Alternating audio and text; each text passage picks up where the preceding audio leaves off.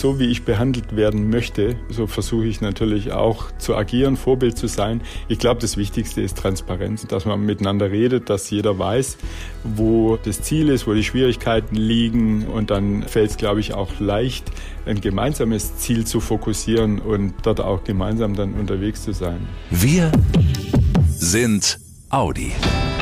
Der Mitarbeiter-Podcast mit Brigitte Teile und Axel Robert Müller.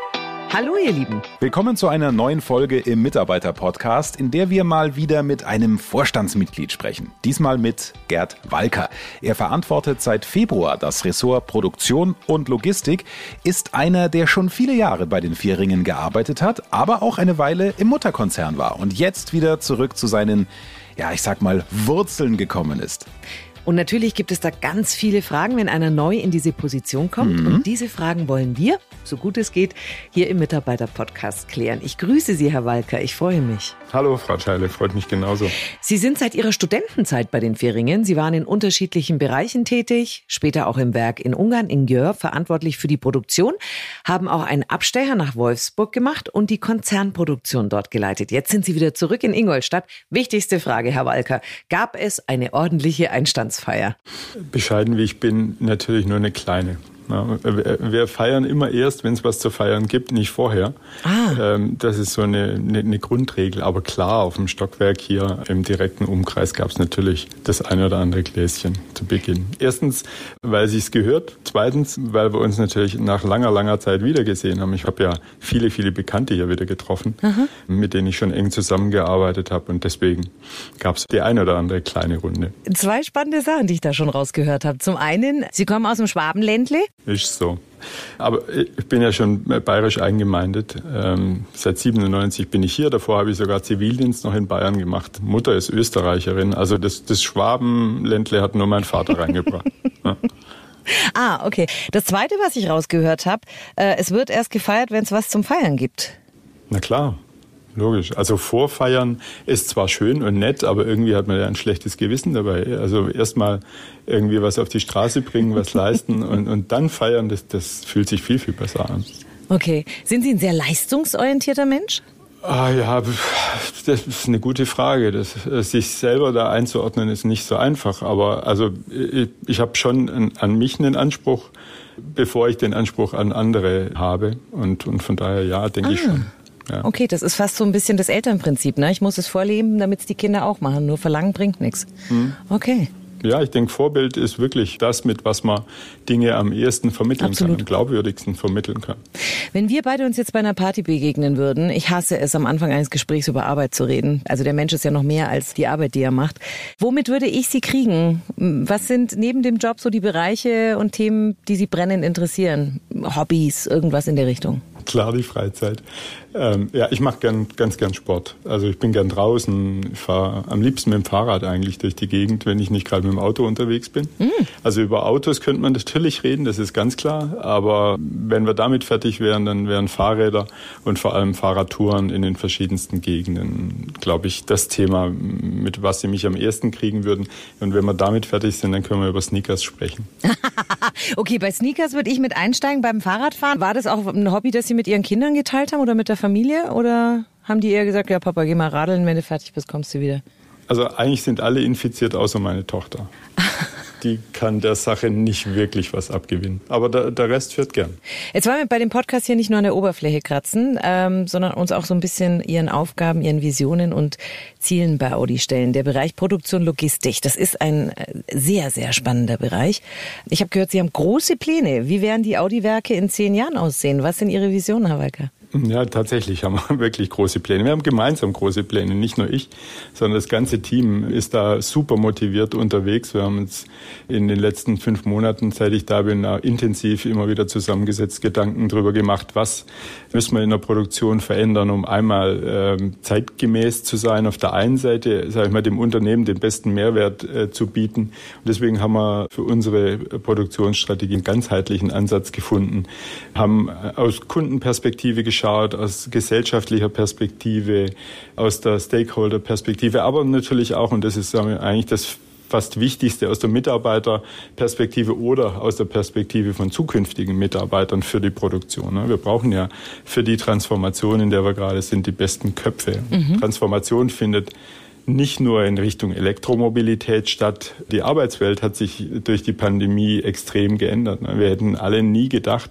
dass wir so super schnell in die Digitalisierung reinkommen und das auch so gut funktioniert. Mobiles Arbeiten von überall, äh, trotzdem gleiche Leistung. Also da machen wir super Erfahrungen und genau solche Themen lernt eine Organisation, lernt jeder Einzelne einfach durchs Tun und manchmal auch durch den Zwang, irgendetwas äh, zu tun. Das kriegen wir gerade aus der Halbleiterkrise rauszuspüren. Wir haben Versorgungsthemen in der Fertigung ganz extrem. Wir müssen sehr flexibel reagieren, um Fahrzeuge an unsere Kunden ausliefern zu können. Jeder Kundenwunsch, den wir haben, und das sind Gott sei Dank sehr viele aktuell, den so schnell wie möglich zu befriedigen, das ist das große Ziel. Dafür müssen wir wirklich viel tun gerade, mhm. aber es funktioniert wirklich hervorragend. Da ziehen wir alle in einem Strang. Das ist wirklich toll zu sehen. Heißt das, das Vorhandene kann modernisiert werden oder muss im Prinzip auch neu gebaut werden? Ich bin der Meinung, dass wir mit Vorhandenem extrem viel erreichen können. Vorhandenem meinen natürlich jetzt unsere Produktionsinfrastruktur. Da geht es ja auch um Nachhaltigkeit. Ne? Wenn Sie ähm, ein neues Werk bauen, äh, dann nehmen Sie eigentlich einen Rucksack an CO2 mit, der ist 80 Prozent größer als das, was sie äh, mitnehmen, wenn sie einen Umbau in einem bestehenden Werk machen.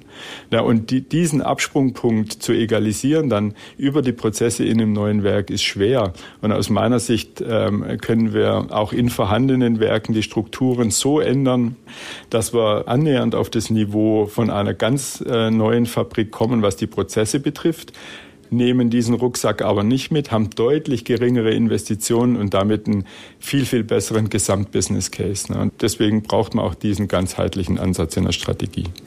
Hatten Sie das immer schon? Also auch dieser Bezug zur Nachhaltigkeit? Oder ist das erst in den letzten Jahren durch das, wodurch wir gerade durchgehen, auch bei Ihnen gewachsen? Ich glaube, mir geht's genauso wie jedem anderen in der Gesellschaft. Ne? Wir sehen ja, was um uns herum passiert und wir haben als Individuum einfach auch den Anspruch, in einer lebenswerten Welt da unterwegs zu sein. Und gerade als Automobilhersteller mit den äh, Themen aus der Vergangenheit kann man, glaube ich, auch viel beitragen. Und ich sehe es vor allem auch in der Diskussion mit meinen zwei Kindern, 18 und 20, die genau diese Themen natürlich ganz anders nochmal anschauen, als, als es meine Generation tut, mhm. mit anderen Ansprüchen da auch kommt und Fragen stellt, ähm, auf die wir in, in unserer Generation vielleicht noch keine Antworten hatten. Und die muss man jetzt geben. Und genau das ist da der Antrieb in der Richtung. Aber in, in dem Zusammenhang haben wir zum Beispiel auch neue Begrifflichkeiten jetzt in der Produktionsstrategie geprägt. Ne? Wir haben gesagt, wir wollen äh, in einem Brownfield, ne, das ist eine bestehende Fabrik, äh, mit den gleichen Prozessen wie in einer neuen Fabrik, die Greenfield heißt, arbeiten. Und deswegen haben wir den äh, Begriff Groundfield geprägt. Ne? Also ein,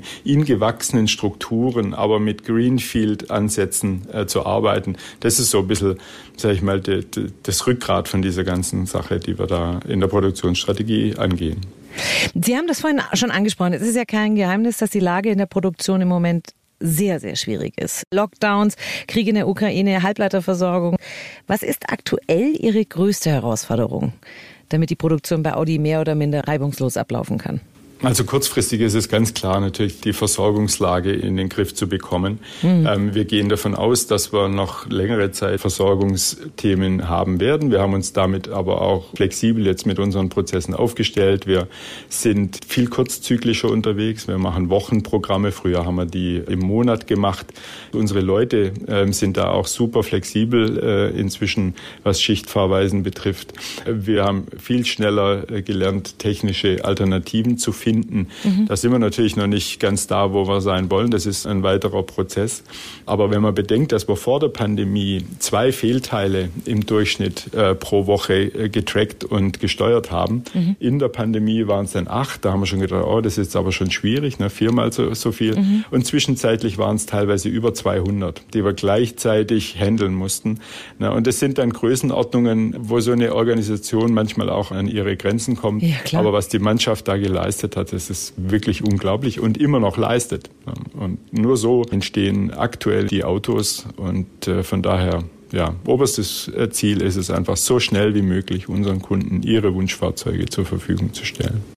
Mannschaft und Team, das sind zwei Wörter, die Sie jetzt schon öfter gebraucht haben. Was ist Ihnen besonders wichtig? Was liegt Ihnen da besonders am Herzen?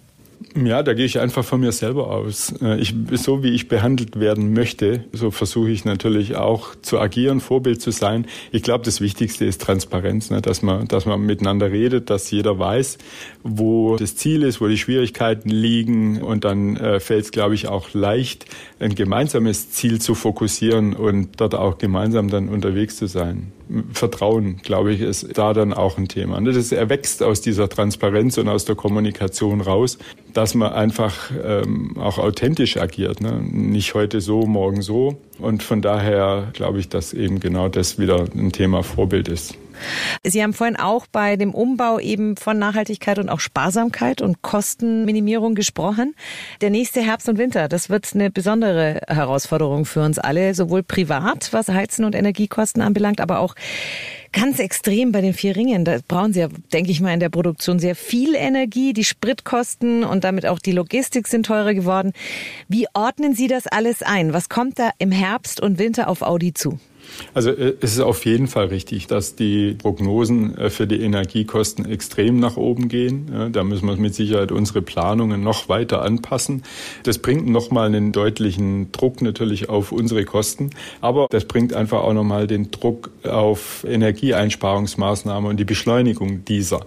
Wir bekommen dadurch, wenn die Prognosen anders sind, wenn wir andere Energiekosten erwarten, natürlich auch andere Möglichkeiten, Business Cases zu rechnen und kriegen damit vielleicht auch Umwelt Umwelttechniken noch schneller in unsere Fabriken. Ich glaube, das kann ein Vorteil sein, muss man einfach auch mal positiv sehen. Wir haben Einsparpotenziale jetzt auch schon zum Beispiel für Gas relativ schnell identifiziert. Wir kommen nicht ganz ohne aus. Wichtig ist einfach, dass man auch da wieder die ganze Prozesskette im Blick hat. Mit unseren Zulieferern, mit der ganzen Prozesskette. Denn alleine können wir nicht produzieren. Wenn unsere Lieferanten kein Gas haben und da keine Teile kommen, dann bauen wir auch kein Auto. Und von daher ist es auch wieder so eine Team Leistung, die gut abgesprochen werden muss und wo, wo Transparenz rein muss. Aber lang ist das ja nicht mehr hin. Also ist, ist, ist da so die Flexibilität und die Möglichkeit, sich zu wandeln, noch da? Ja, Alternativbrennstoffe äh, zu besorgen, das haben wir natürlich sofort getan. Die Analyse der möglichen Einsparmaßnahmen auch. Die geht ja so, so weit auch, dass man Temperaturen in Hallen und Büros und so weiter absenkt. Bestimmte Prozesse, zum Beispiel in der Lackiererei, da kann man das Gas, wenn wir jetzt beim Gas bleiben, nicht ersetzen. Wenn da nichts mehr da ist, wenn unsere Reserven ähm, aufgebraucht wären, dann hätten wir tatsächlich ein Thema. Und ansonsten geht es um Alternativen und die gesamte Prozesskette. Und Sie haben das gerade gesagt, in der Halle zum Beispiel schon mal andere Temperaturen. Sparen geht ja an jedem einzelnen Arbeitsplatz schon los. Auf jeden Fall. Und ich glaube, dieses Thema hat auch jeder verstanden in diesem Unternehmen. Und wir würden äh, dort, wenn es jetzt tatsächlich so weit kommt, auch gemeinsam härtere Maßnahmen gehen können. Sind Sie immer so der Glas halb voll statt halb leer Typ? Mir kommt das so vor. Also Sie versuchen in äh, diesen ganzen Zeiten des Wahnsinns, durch die wir gerade gehen, auch immer was Positives Positives zu sehen? Ja, also ich glaube schon. In, in, in, der Vergangenheit hat ja auch immer dann alles gut funktioniert, wenn man es angegangen hat. Ne? Nur wenn man eben abwartet, dann ist die Situation ja manchmal so, dass, dass äh, nur noch wenig zu retten ist. Aber wenn man es proaktiv angeht, ist man meistens vor der Welle. Und dieses vor der Welle sein, das ist eher mein Credo, ja. Wir haben bei uns im Podcast äh, eine Tradition. Immer wenn wir mit einem Vorstandsmitglied sprechen, dann gibt es am Ende die, ich nenne es jetzt mal die Wünsch dir was Frage. Was würden Sie sich bei Audi für das kommende Jahr wünschen? Also beruflich wünsche ich mir, dass es so weitergeht, wie das erste halbe Jahr hier äh, bei Audi schon stattgefunden hat, wie es vorangegangen ist, dass wir die Geschwindigkeit halten, dass wir da als Team noch weiter zusammenwachsen. Was super funktioniert auch ist, sagen wir, diese bereichsübergreifende Zusammenarbeit. Wir haben ein tolles Vorstandsteam, wir haben tolle Leute im gesamten Audi-Team, die da jetzt wirklich einfach nur noch äh, in der Sache denken. Ja, und, und das müssen wir noch weiterbringen. Mhm. Also das mhm. ist, ist mein Wunsch. Ähm, und auch fürs Unternehmen, ja. dass wir dort ein bisschen mehr Planbarkeit bekommen, dass es nicht mehr ganz so dynamisch ist und mhm. sag ich mal, uns noch eher auf die Zukunft konzentrieren können. Das wäre schon ganz schön. Also ich finde, da steckt eine Menge für jeden von uns drin, was Gerd Walker da gerade gesagt hat. Herausforderungen frühzeitig angehen, vor der Welle sein. Dann bleibt noch am meisten Zeit und Raum, um selbst zu agieren. Zusammenarbeit und immer das Ganze im Blick behalten, auch was andere Teams und Zulieferer angeht. Das wir berücksichtigen. Ja, und so offen zu sagen, es gibt Herausforderungen, auch im Herbst und Winter, aber mit so einem tollen Team, das schon in der Vergangenheit so viel gemeistert hat, da kriegen wir auch alles hin, was noch kommt. Das ist auch ein toller Motivationssatz, denn es stimmt ja, mit Kopf in den Sand stecken ist keinem geholfen. Mehr von Gerd Walker, dem Vorstand für Produktion und Logistik bei den Vier Ringen, findet ihr auch im Audi MyNet. Zum Beispiel erfahrt ihr da auch, was seine größte Schwäche ist und welches Audi-Modell seinen Charakter am besten widerspiegelt. Wir hören uns wieder in zwei Wochen, dann mit einer neuen Ausgabe unserer kleinen Nachhaltigkeitsserie bei den Vierringen. Bis dahin euch eine gute Zeit. Und passt wie immer gut auf euch auf. Macht's gut, ihr Lieben. Schnell informiert, an jedem Ort, zu jeder Zeit. Nehmt uns mit, egal wann, egal wie, egal wohin. Der Mitarbeiter-Podcast.